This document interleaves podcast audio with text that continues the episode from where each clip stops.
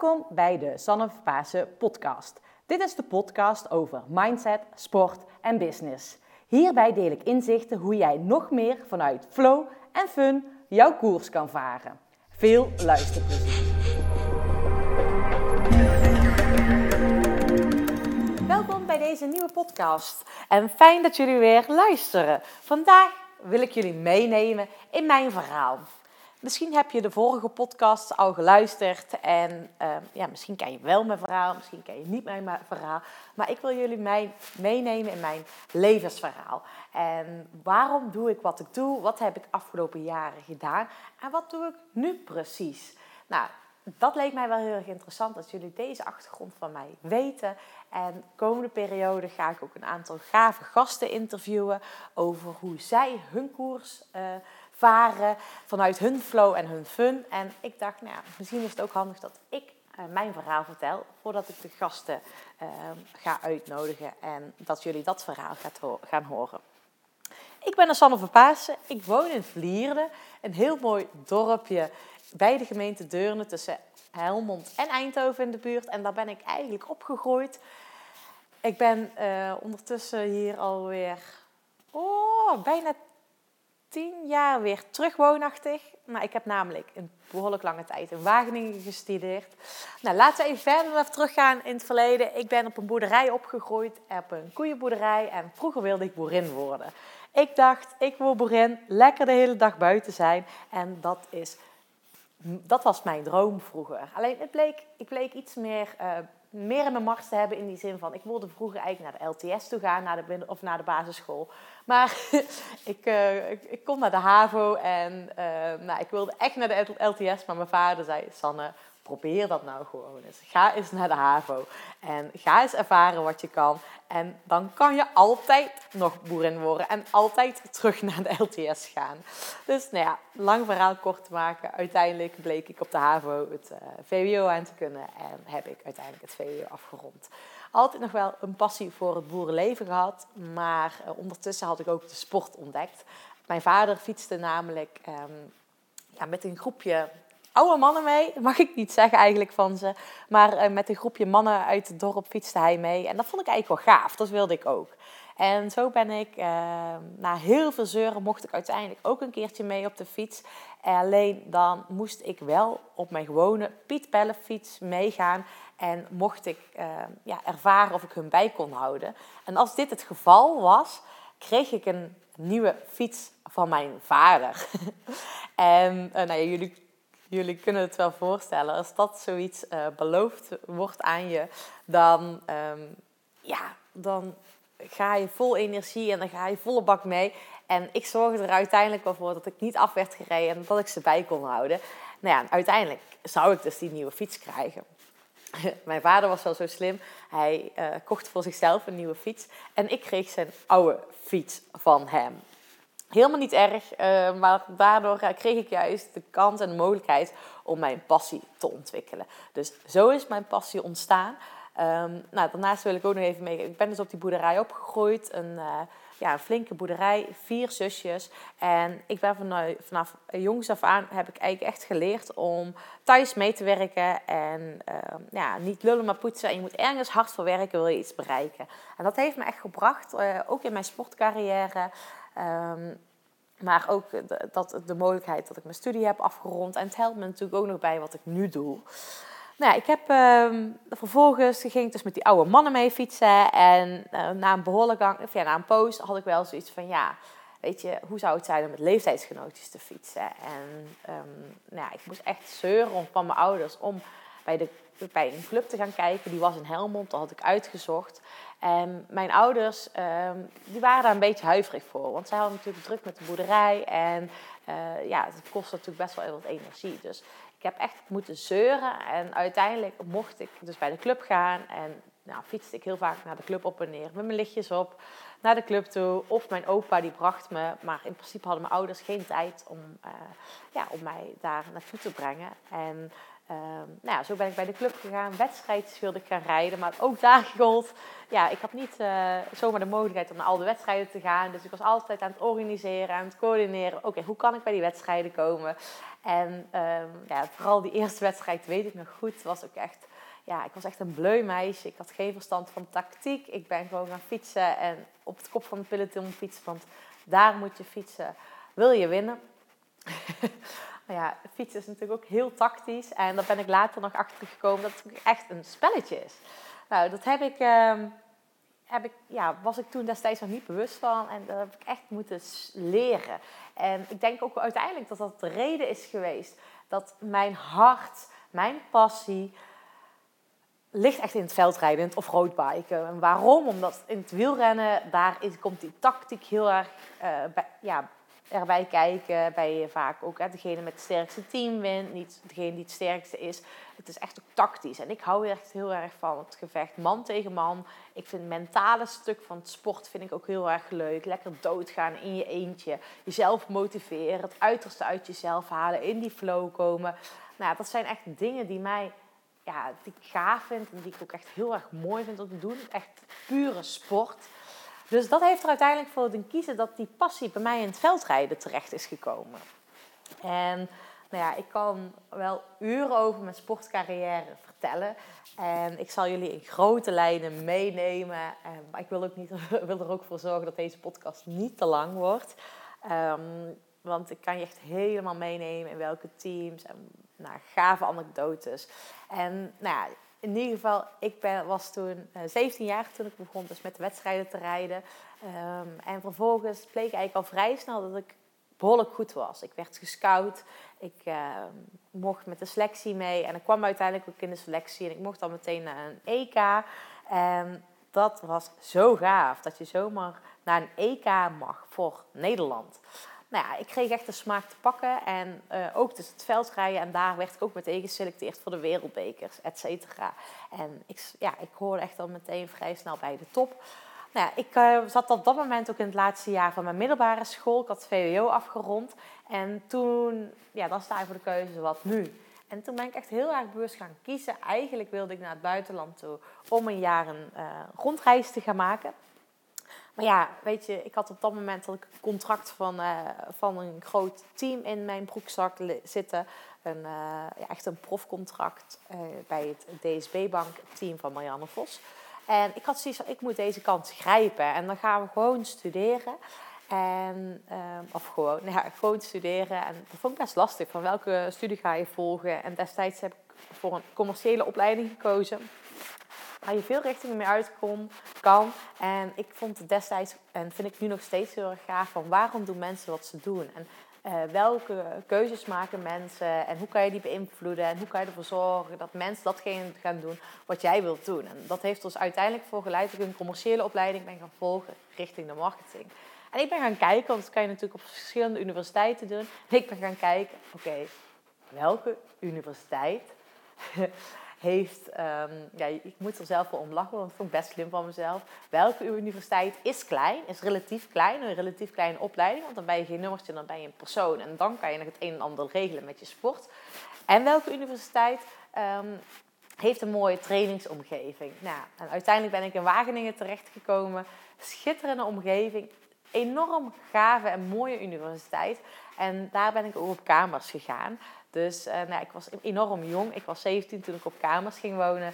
En ja, daar heb ik uiteindelijk mijn studietijd volbracht. En heb ik uiteindelijk uh, ja, in zes jaar een vijfjarige studie afgerond. Dus een jaar, wel een jaar langer dan normaal. Maar ja, als je dat combineert met een topsportcarrière, ben ik er achteraf nog zeer tevreden over.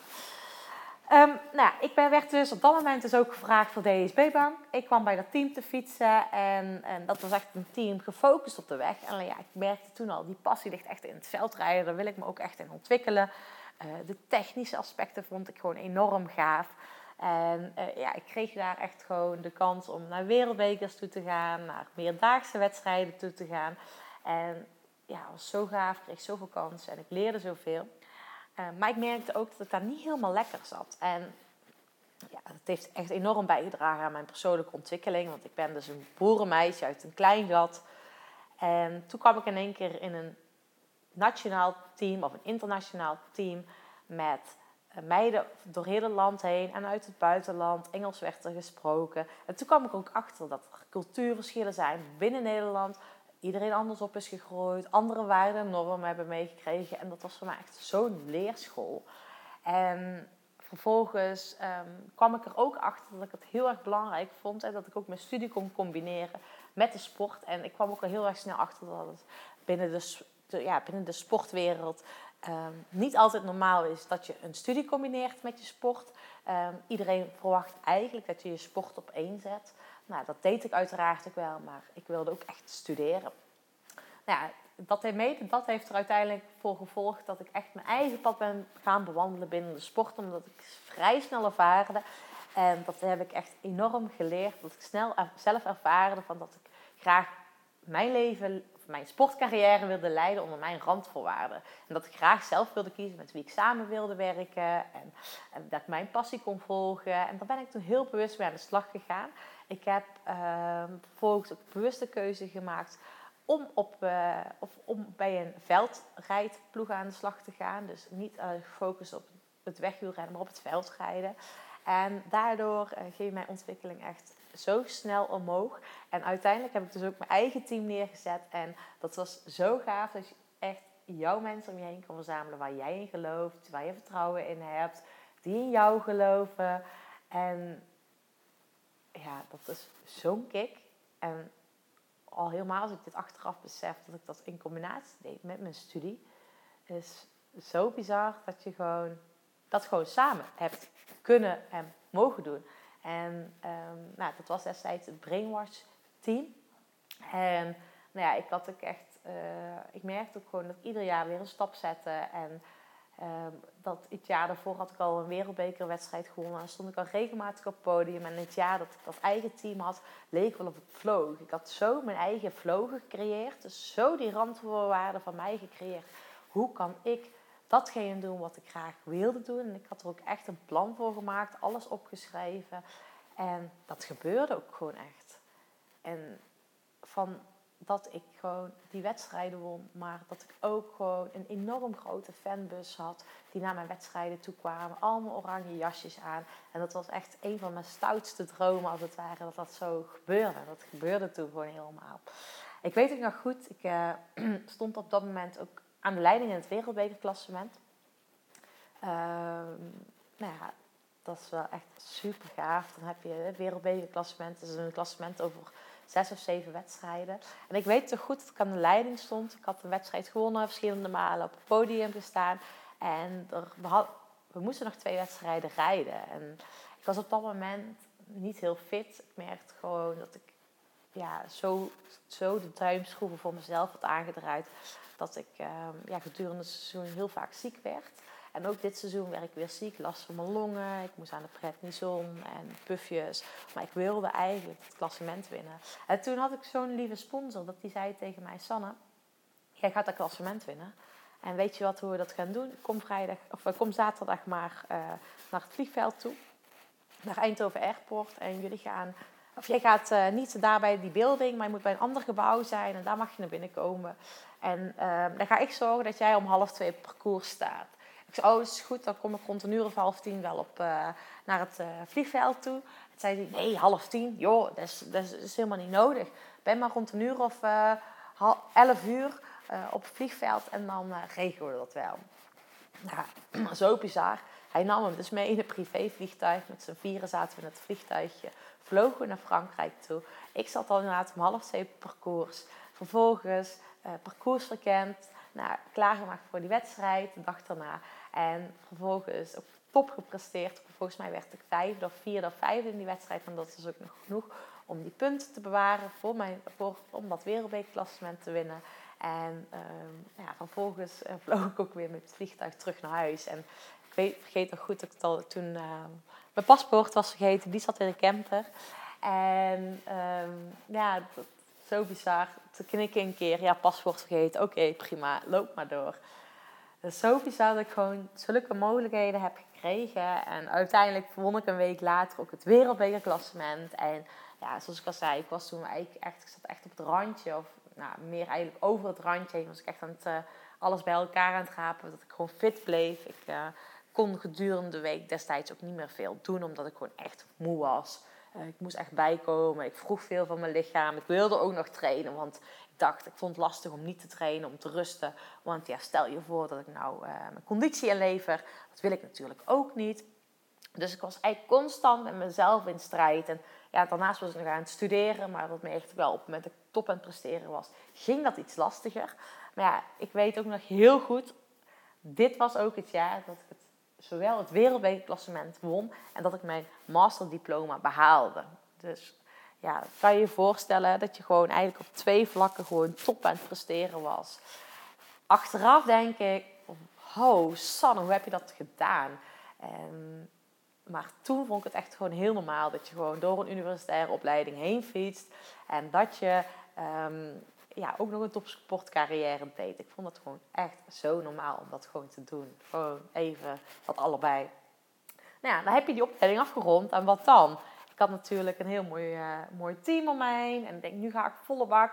Nog meer voor mijn carrière. Waarom, voor mijn sportcarrière. Waarom zou ik gaan werken als ik al genoeg geld verdien met fietsen? En uh, dat ik ook nog zoveel doelen heb die ik wil behalen. Dus waarom? Dus volle bak ben ik voor mijn sportcarrière gegaan. Um, nou, ik was eigenlijk al, uh, na, ja, het einde seizoen was destijds genaderd.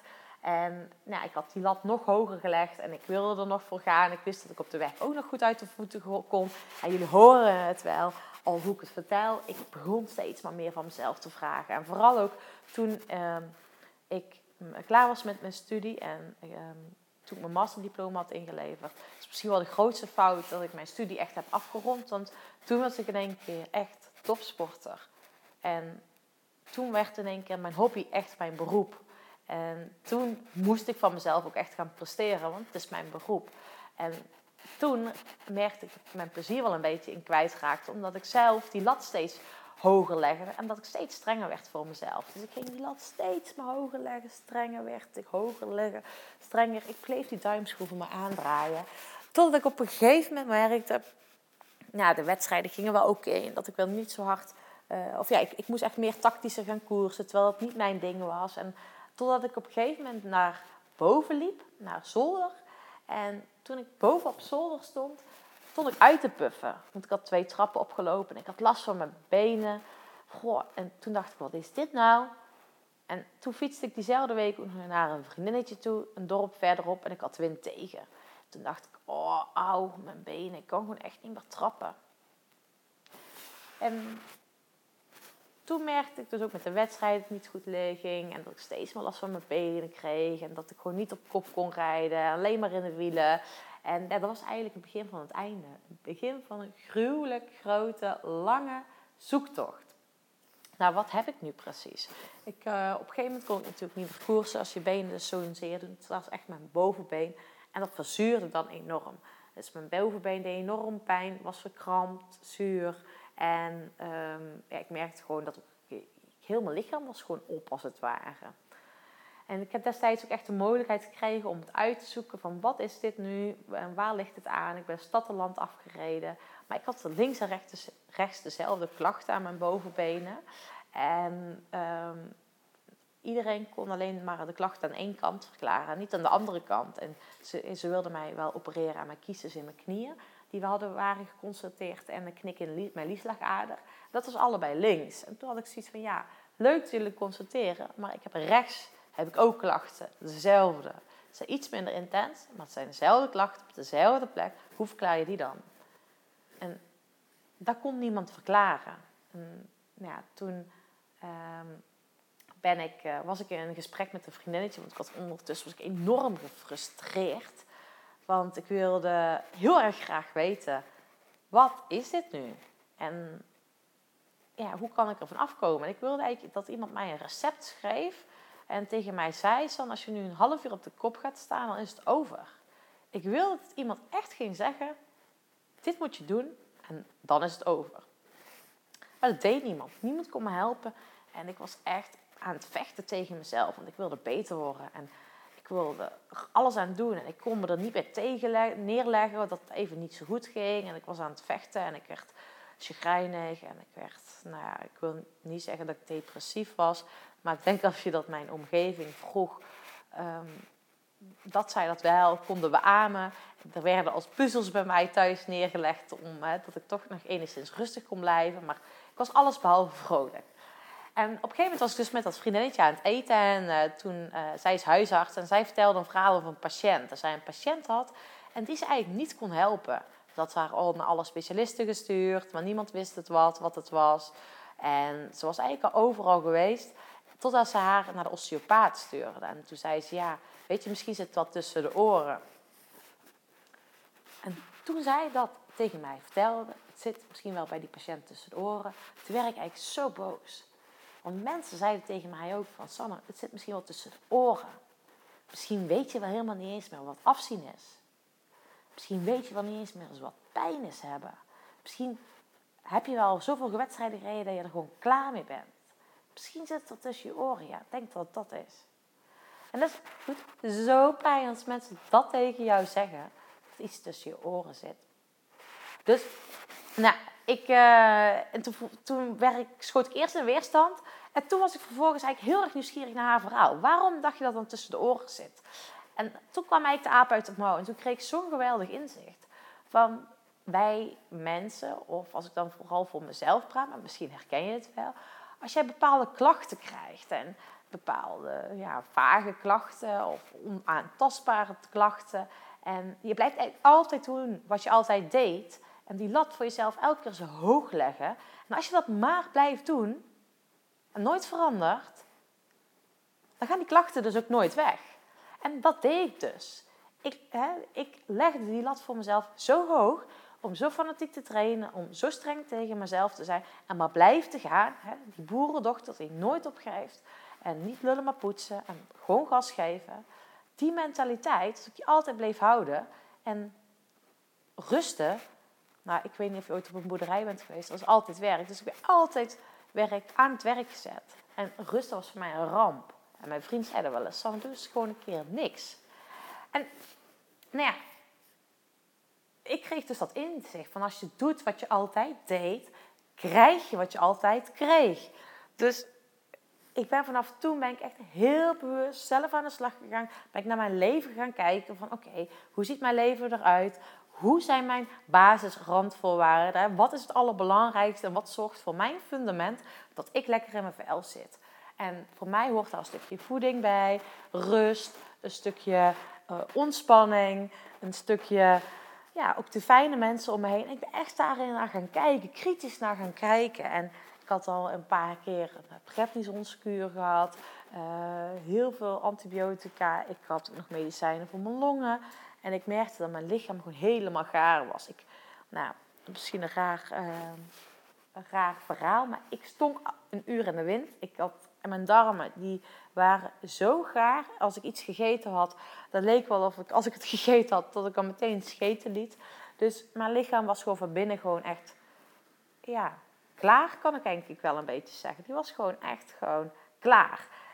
Um, ik had niet goed voor mezelf gezorgd. En ook qua voeding, weet je, ik had heel veel slechte voeding, koolhydraten heel veel.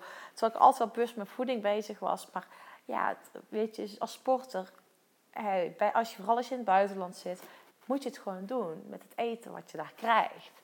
En nou, ik ben dus toen heel erg bewust gaan kijken naar, oké, weer naar die bewuste, pure voeding gegaan. En voeding die echt voedt en voeding die als medicijn kan gebruiken. En daar had ik zoveel baat bij. En daarnaast keek ik ook naar een stukje ontspanning. En ja, zoals ik straks al zei, fietsen was mijn ontspanning. Maar ik kon niet meer fietsen. Ik kon niet eens meer op de gewone fiets fietsen, want het deed zeer. Dus als je grootste passie in één keer wegvalt en je grootste uitlaatklep, wat doe je dan?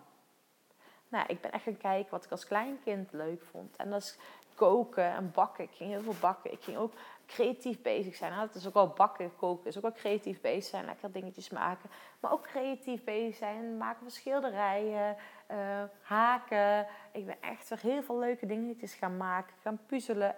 Met mijn handen bezig zijn. Dat vond ik ook heel erg fijn. En die sociale contacten. Ik ben echt gewoon meer tijd en energie gaan, gaan steken in de mensen. Um, ja, die echt die me echt iets voor mij deden en echt goed voor mij waren. En ik ben ook gaan kijken, wat kan ik nog wel? Ik kon natuurlijk niet fietsen, hardlopen niet, krachtleden kon ik niet. Maar ik kon wel gaan zwemmen. Met een poolboy ben ik gaan zwemmen, mijn armen bewegen en gewoon naar buiten gaan. Toen ben ik bij een club gekomen en bij die club, daar draaide het niet om, ja, niet om de sport, maar vooral om de gezelligheid. En ik sportte natuurlijk al heel erg lang op zo'n hoog niveau, waar het om binnen draaide. En ja, die kampioenschappen goed presteren en die wedstrijden, iedere keer maar weer. En zo gaaf dat ik toen in aanraking kwam om gewoon te sporten vanuit plezier en ontspanning en die gezelligheid. En daar is het bij mij ook allemaal om begonnen. Die sport vanuit die fun. En toen ik die verschillende kwartjes zijn gaan vallen, en vooral ook hoe ik die plezier weer op kon pakken. Hoe ik goed voor mezelf kon zorgen. Hoe ik mijn eigen flow kon creëren in mijn eigen leven. Want hè, niet alleen mijn sport, maar vooral in mijn leven. Toen zag ik dat ik langzaamaan weer opkrabbelde. Maar ik had gewoon ruim een jaar niet kunnen koersen. Een jaar uit de running geweest. En toen kwam ik weer langzaamaan weer terug. En kon ik weer elke keer die intensiteit weer op schroeven. En het ging echt heel erg langzaam. Nou ja, dus uh, toen ben ik uiteindelijk uh, weer teruggekomen en ook weer uh, langzaam die training ging weer op. En uiteindelijk is bij mij het, het Hulk-syndroom geconstateerd. Dat wil ze zeggen dat de spieren, vliesjes om mijn spieren te strak zitten. Op het moment dat ik inspan, dat die spier te strak komt te zitten. En um, achteraf, en dat weet ik gewoon eigenlijk wel zeker, heb ik gewoon een burn-out gehad. Heb mijn lichaam gewoon zo uitgemergeld en dat merk ik ook gewoon. Ik heb zo mijn eigen signalen heb ik genegeerd ik ben maar als een kip zonder kop op mijn doel af blijven gaan, blijven trainen, mijn, niet naar mijn lichaam geluisterd en maar gewoon gas geven. En op een gegeven moment merkte ik wel dat ik moe was, maar ik wilde toch trainen, want daar word je beter van. Nou, en ik kan jou vertellen, van hard trainen word je niet beter, maar van heel verstandig rusten, daar word je nog veel beter van. Nou, dat doe ik nu goed. Um, vond ik heel lastig. Maar ik ben toen weer teruggekomen. Super gaaf. Echt mijn grootste overwinning is de eerste wedstrijd toen ik terug ben gekomen van mijn blessureperiode, echt enorm heftig, was dat. Ik ben teruggekomen. Vervolgens ehm, ben ik, uh, ja, heb ik een volle bak gekoerst. En dat ging ook eigenlijk heel erg goed. En ik stond toen dat seizoen ook al twee keer weer op het podium. En enorm van genoten. Maar ik had zoiets van, ik voelde nog meer dingen kriebelen in mijn lichaam. Ik voelde dat er dat ik nog meer mensen wilde helpen met mijn ervaringen en kennis. En ik had zoiets van, ja weet je, ik wil gewoon niet meer op één ding blind staren, maar ik wil meer dingen gaan doen. Maar ik wil wel mijn sport nog steeds blijven doen. Uh, maar hoe kan ik dat doen? En toen heb ik, uh, uh, het of ja, had ik een heel mooi doelstelling voor mezelf geformuleerd. Ik denk, ik wil nog één keer de top 5 in die wereld fietsen. En ik heb altijd gezegd, ik wil uh, niet tot mijn 35e blijven fietsen. Ik wil echt gewoon volle bak rammen. En dan anders is het goed, is goed. Want er zijn nog zoveel andere mooie dingen in deze wereld. En, um, dus ik had nog één keer voor die top 5. En ik had mijn eigen team om mij heen verzameld met de mensen met wie ik samen wilde werken. Ik had echt filosofie om mensen een kijkje in de keuken te geven van mijn sportcarrière. Dat deed ik door middel van mijn vlogs. Um, ik deed het door mijn blog. En ik nam echt mensen mee van hoe is het leven als topsporter nu. En dat was echt zo gaaf om te doen. Dus um, nou ja, ik heb er zo van genoten om iedereen mee te nemen in dat verhaal. En ook met mijn eigen sponsoren en alles. Nou uiteindelijk heb nog in het seizoen echt zo volle bak geramd. En ik, heb ook, uh, ik had echt motto ook echt om die fun na te gaan. Dus ik heb ook op de mountainbike verschillende dingen gedaan. Zoals een Cape Epic, een Transalp. Echt zo genieten was dat allemaal. Echt, ja, gaaf. Nou, ik ging dus voor die top 5 positie. Dus als ik top 5 zou rijden uh, in een wereldbekerklasse, of in, in een wereldbeker, zou ik uh, verder gaan met mijn sportcarrière. En anders was het gewoon welletjes geweest. En ik was ook wel heel zwart-wit. Ik werd uiteindelijk zesde uh, in Las Vegas. Super mooie prestaties. Ik dacht, nou ja, het komt wel goed als vrij begin van het seizoen. Die top 5 ga ik wel redden. Maar iets in mijn lichaam zei gewoon, en ik voelde het eigenlijk ook wel van, het is genoeg, weet je.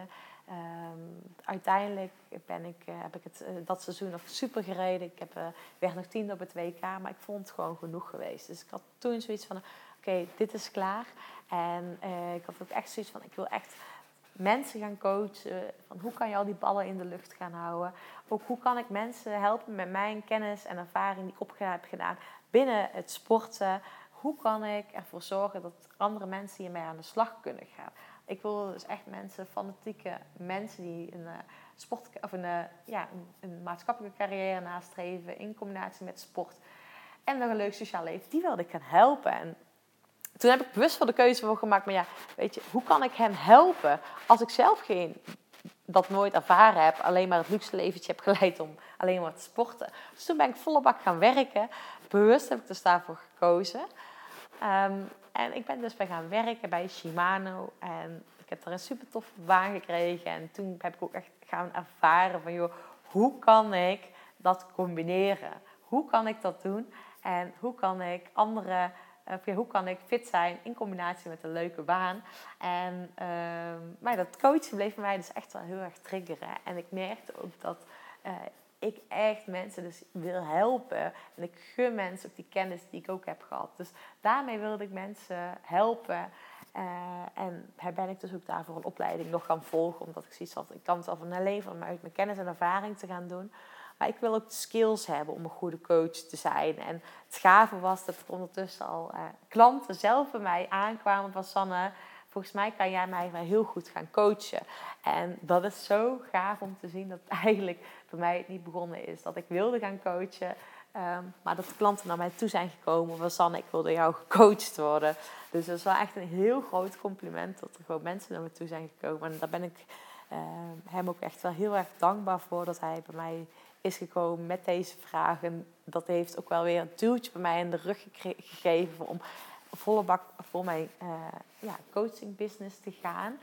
Nou, ik ben dus uh, bij Shimano begonnen en heb daar ook eens echt ervaren van, joh, wat, wat, hè, wat heeft dat, wat is belangrijk in de leuke baan? Wat is belangrijk in het bedrijfsleven? Ik kwam er al wel snel achter, omdat Shimano destijds in Nunspeet zat en ik in Vlierde woon. En ik weet niet hoe topografisch jij bent ingesteld, maar dat is gewoon een uur en uh, drie kwartier, nou, zo het houden op een anderhalf uur rijden. En ik dacht, oh, dat valt wel mee. Nou ja, dat ging ik niet dagelijks doen, maar ik ging daar intern zitten. En dat had ik bijna tien maanden gedaan.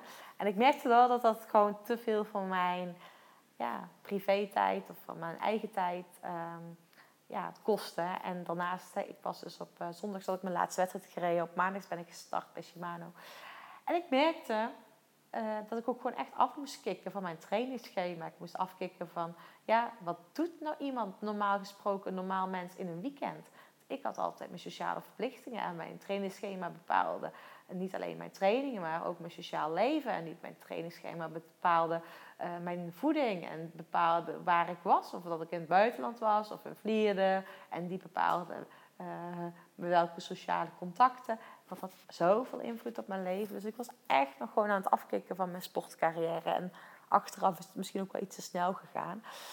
Dus uh, ik ben daar jammer genoeg uh, vroegtijdig gestopt. En uh, vervolgens ben ik een hele mooie reis naar Patagonië gaan maken. En in voorbereiding op die reis, ik had al ontslag genomen bij Shimano. Om even tot rust te komen, heb ik, uh, kwam ik een oud sponsor van mij tegen.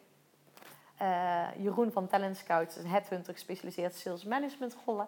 En daar ben ik dus aan de slag gegaan om vervolgens of na mijn Patagonië-reis, waar ik een maand lang rond heb gefietst samen met mijn vriend, ben ik daar aan de slag gegaan. En ben ik uh, echt gewoon mensen met, uh, aan vacatures weten te verbinden. En kon ik echt mijn ei kwijt in dat spelletje spelen. En heb ik me echt enorm ontwikkeld, ook weer op persoonlijke vlak. En ook het coachen van mensen om de job. En zo gaaf om te zien. En um, ja, dat brengt me uiteindelijk ook gewoon, dat ik echt enorm gaaf vind om met mensen te werken. En dat daar ook echt mijn passie ligt. En dat ik dat nu dus ook zie in mijn coaching die ik doe. Is gewoon zo mooi om uiteindelijk ervoor kunnen zorgen dat mensen, dat jij vanuit jouw flow en fun datgene doet wat jij wilt doen. En of dat nou in jouw baan is, of in jouw sport is, of in jouw sociale leven. Ik vind het heel erg belangrijk dat jij jouw eigen koers kan varen en dat jij durft te varen. En ik heb als topsporter heel erg geleerd gehad om mijn eigen koers te varen en om te weten wat ik nodig heb. En dat ik ook mijn eigen keuzes maak. Want dat kom ik zoveel tegen, dat mensen vaak keuzes voor een ander maken. Dus nou, dat heb ik dus uh, ongeveer eigenlijk allemaal gedaan, zeg maar, afgelopen periode. Ik, ik zie ook, ik kan hier nog zoveel meer over vertellen, maar ik zie dat ik ondertussen al behoorlijk lang heb verteld. Maar waarom ik dus wat ik doe, of doe wat ik doe nu met mijn coaching en met deze podcast en uh, de video's die ik maak en mijn trainingen die ik geef en mijn clinics die ik geef, is dat ik jou wil inspireren en om echt jouw koers te varen en dat, dat jij datgene gaat doen wat je wilt doen en dat je ervoor zorgt dat je iets minder streng bent voor jezelf. Eh, om ervoor te zorgen dat je het niet zo ver ja, in die put komt te zitten als ik heb gedaan, want dat was best wel een hel. En daar hoop ik gewoon dat ik jou bij mag helpen of inspireren. Maar ja, dat doe ik op verschillende manieren. Um, voor komende maand, ik ben uh, net afgelopen periode met, een, met het opkoers coachtraject gestart. Dat is een uh, coachtraject van drie maanden, waar ik uh, fanatieke, ambitieuze, gedreven toppers begeleid om hun eigen koers te varen. En daarbij staat sportcarrière en hun sociale leven centraal. En nou, dat, traject is helaas gestart, maar wat ik nu nog wel aanbied komende maand, en daar heb ik nog twee plekjes voor, is een coaching on bike sessie. Want ik geloof dat je heel erg goed gecoacht kan worden op de fiets, naar buiten zijn, in beweging komen. En dan kunnen wij aan de slag met jouw koers en wat eraan bij kan dragen, dat jij datgene gaat doen wat jij wilt doen om jouw koers te varen vanuit die flow en fun. Dus dat, mocht je daar nieuwsgierig naar zijn, weet je mij te vinden. En de komende periode ga ik nog een aantal zeer interessante mensen uh, interviewen. En ook door middel van deze podcast wil ik jou inspireren. En mijn intentie is echt om, ja, om ervoor te zorgen dat jij jouw koers gaat varen van die flow, vanuit die flow en die fun. Nou ja, dat was een beetje mijn verhaal. Ik sport nog steeds heel veel. Nou, ik had natuurlijk nog wel even mee kunnen nemen mijn dromen, ambities en wat ik nog graag nu nog op sportief gebied wil. Want ik ben even na het stoppen na mijn carrière ben ik even heel snel doorheen gefietst. Maar dat was ook wel een uh, heel uh, lastig. Hè? Van, oh ja, ik merk dat ik iets minder fit ben. Maar daar gaan we een volgende keer op in. Ik, uh, ja, ik wil je echt enorm bedanken voor het luisteren. En tof dat je ja, weer tijd voor mij vrij hebt gemaakt. Misschien wel tijdens het sporten. En dan wil ik jou een fijne verdere dag wensen. En veel plezier met wat je gaat doen. Maak er iets moois van.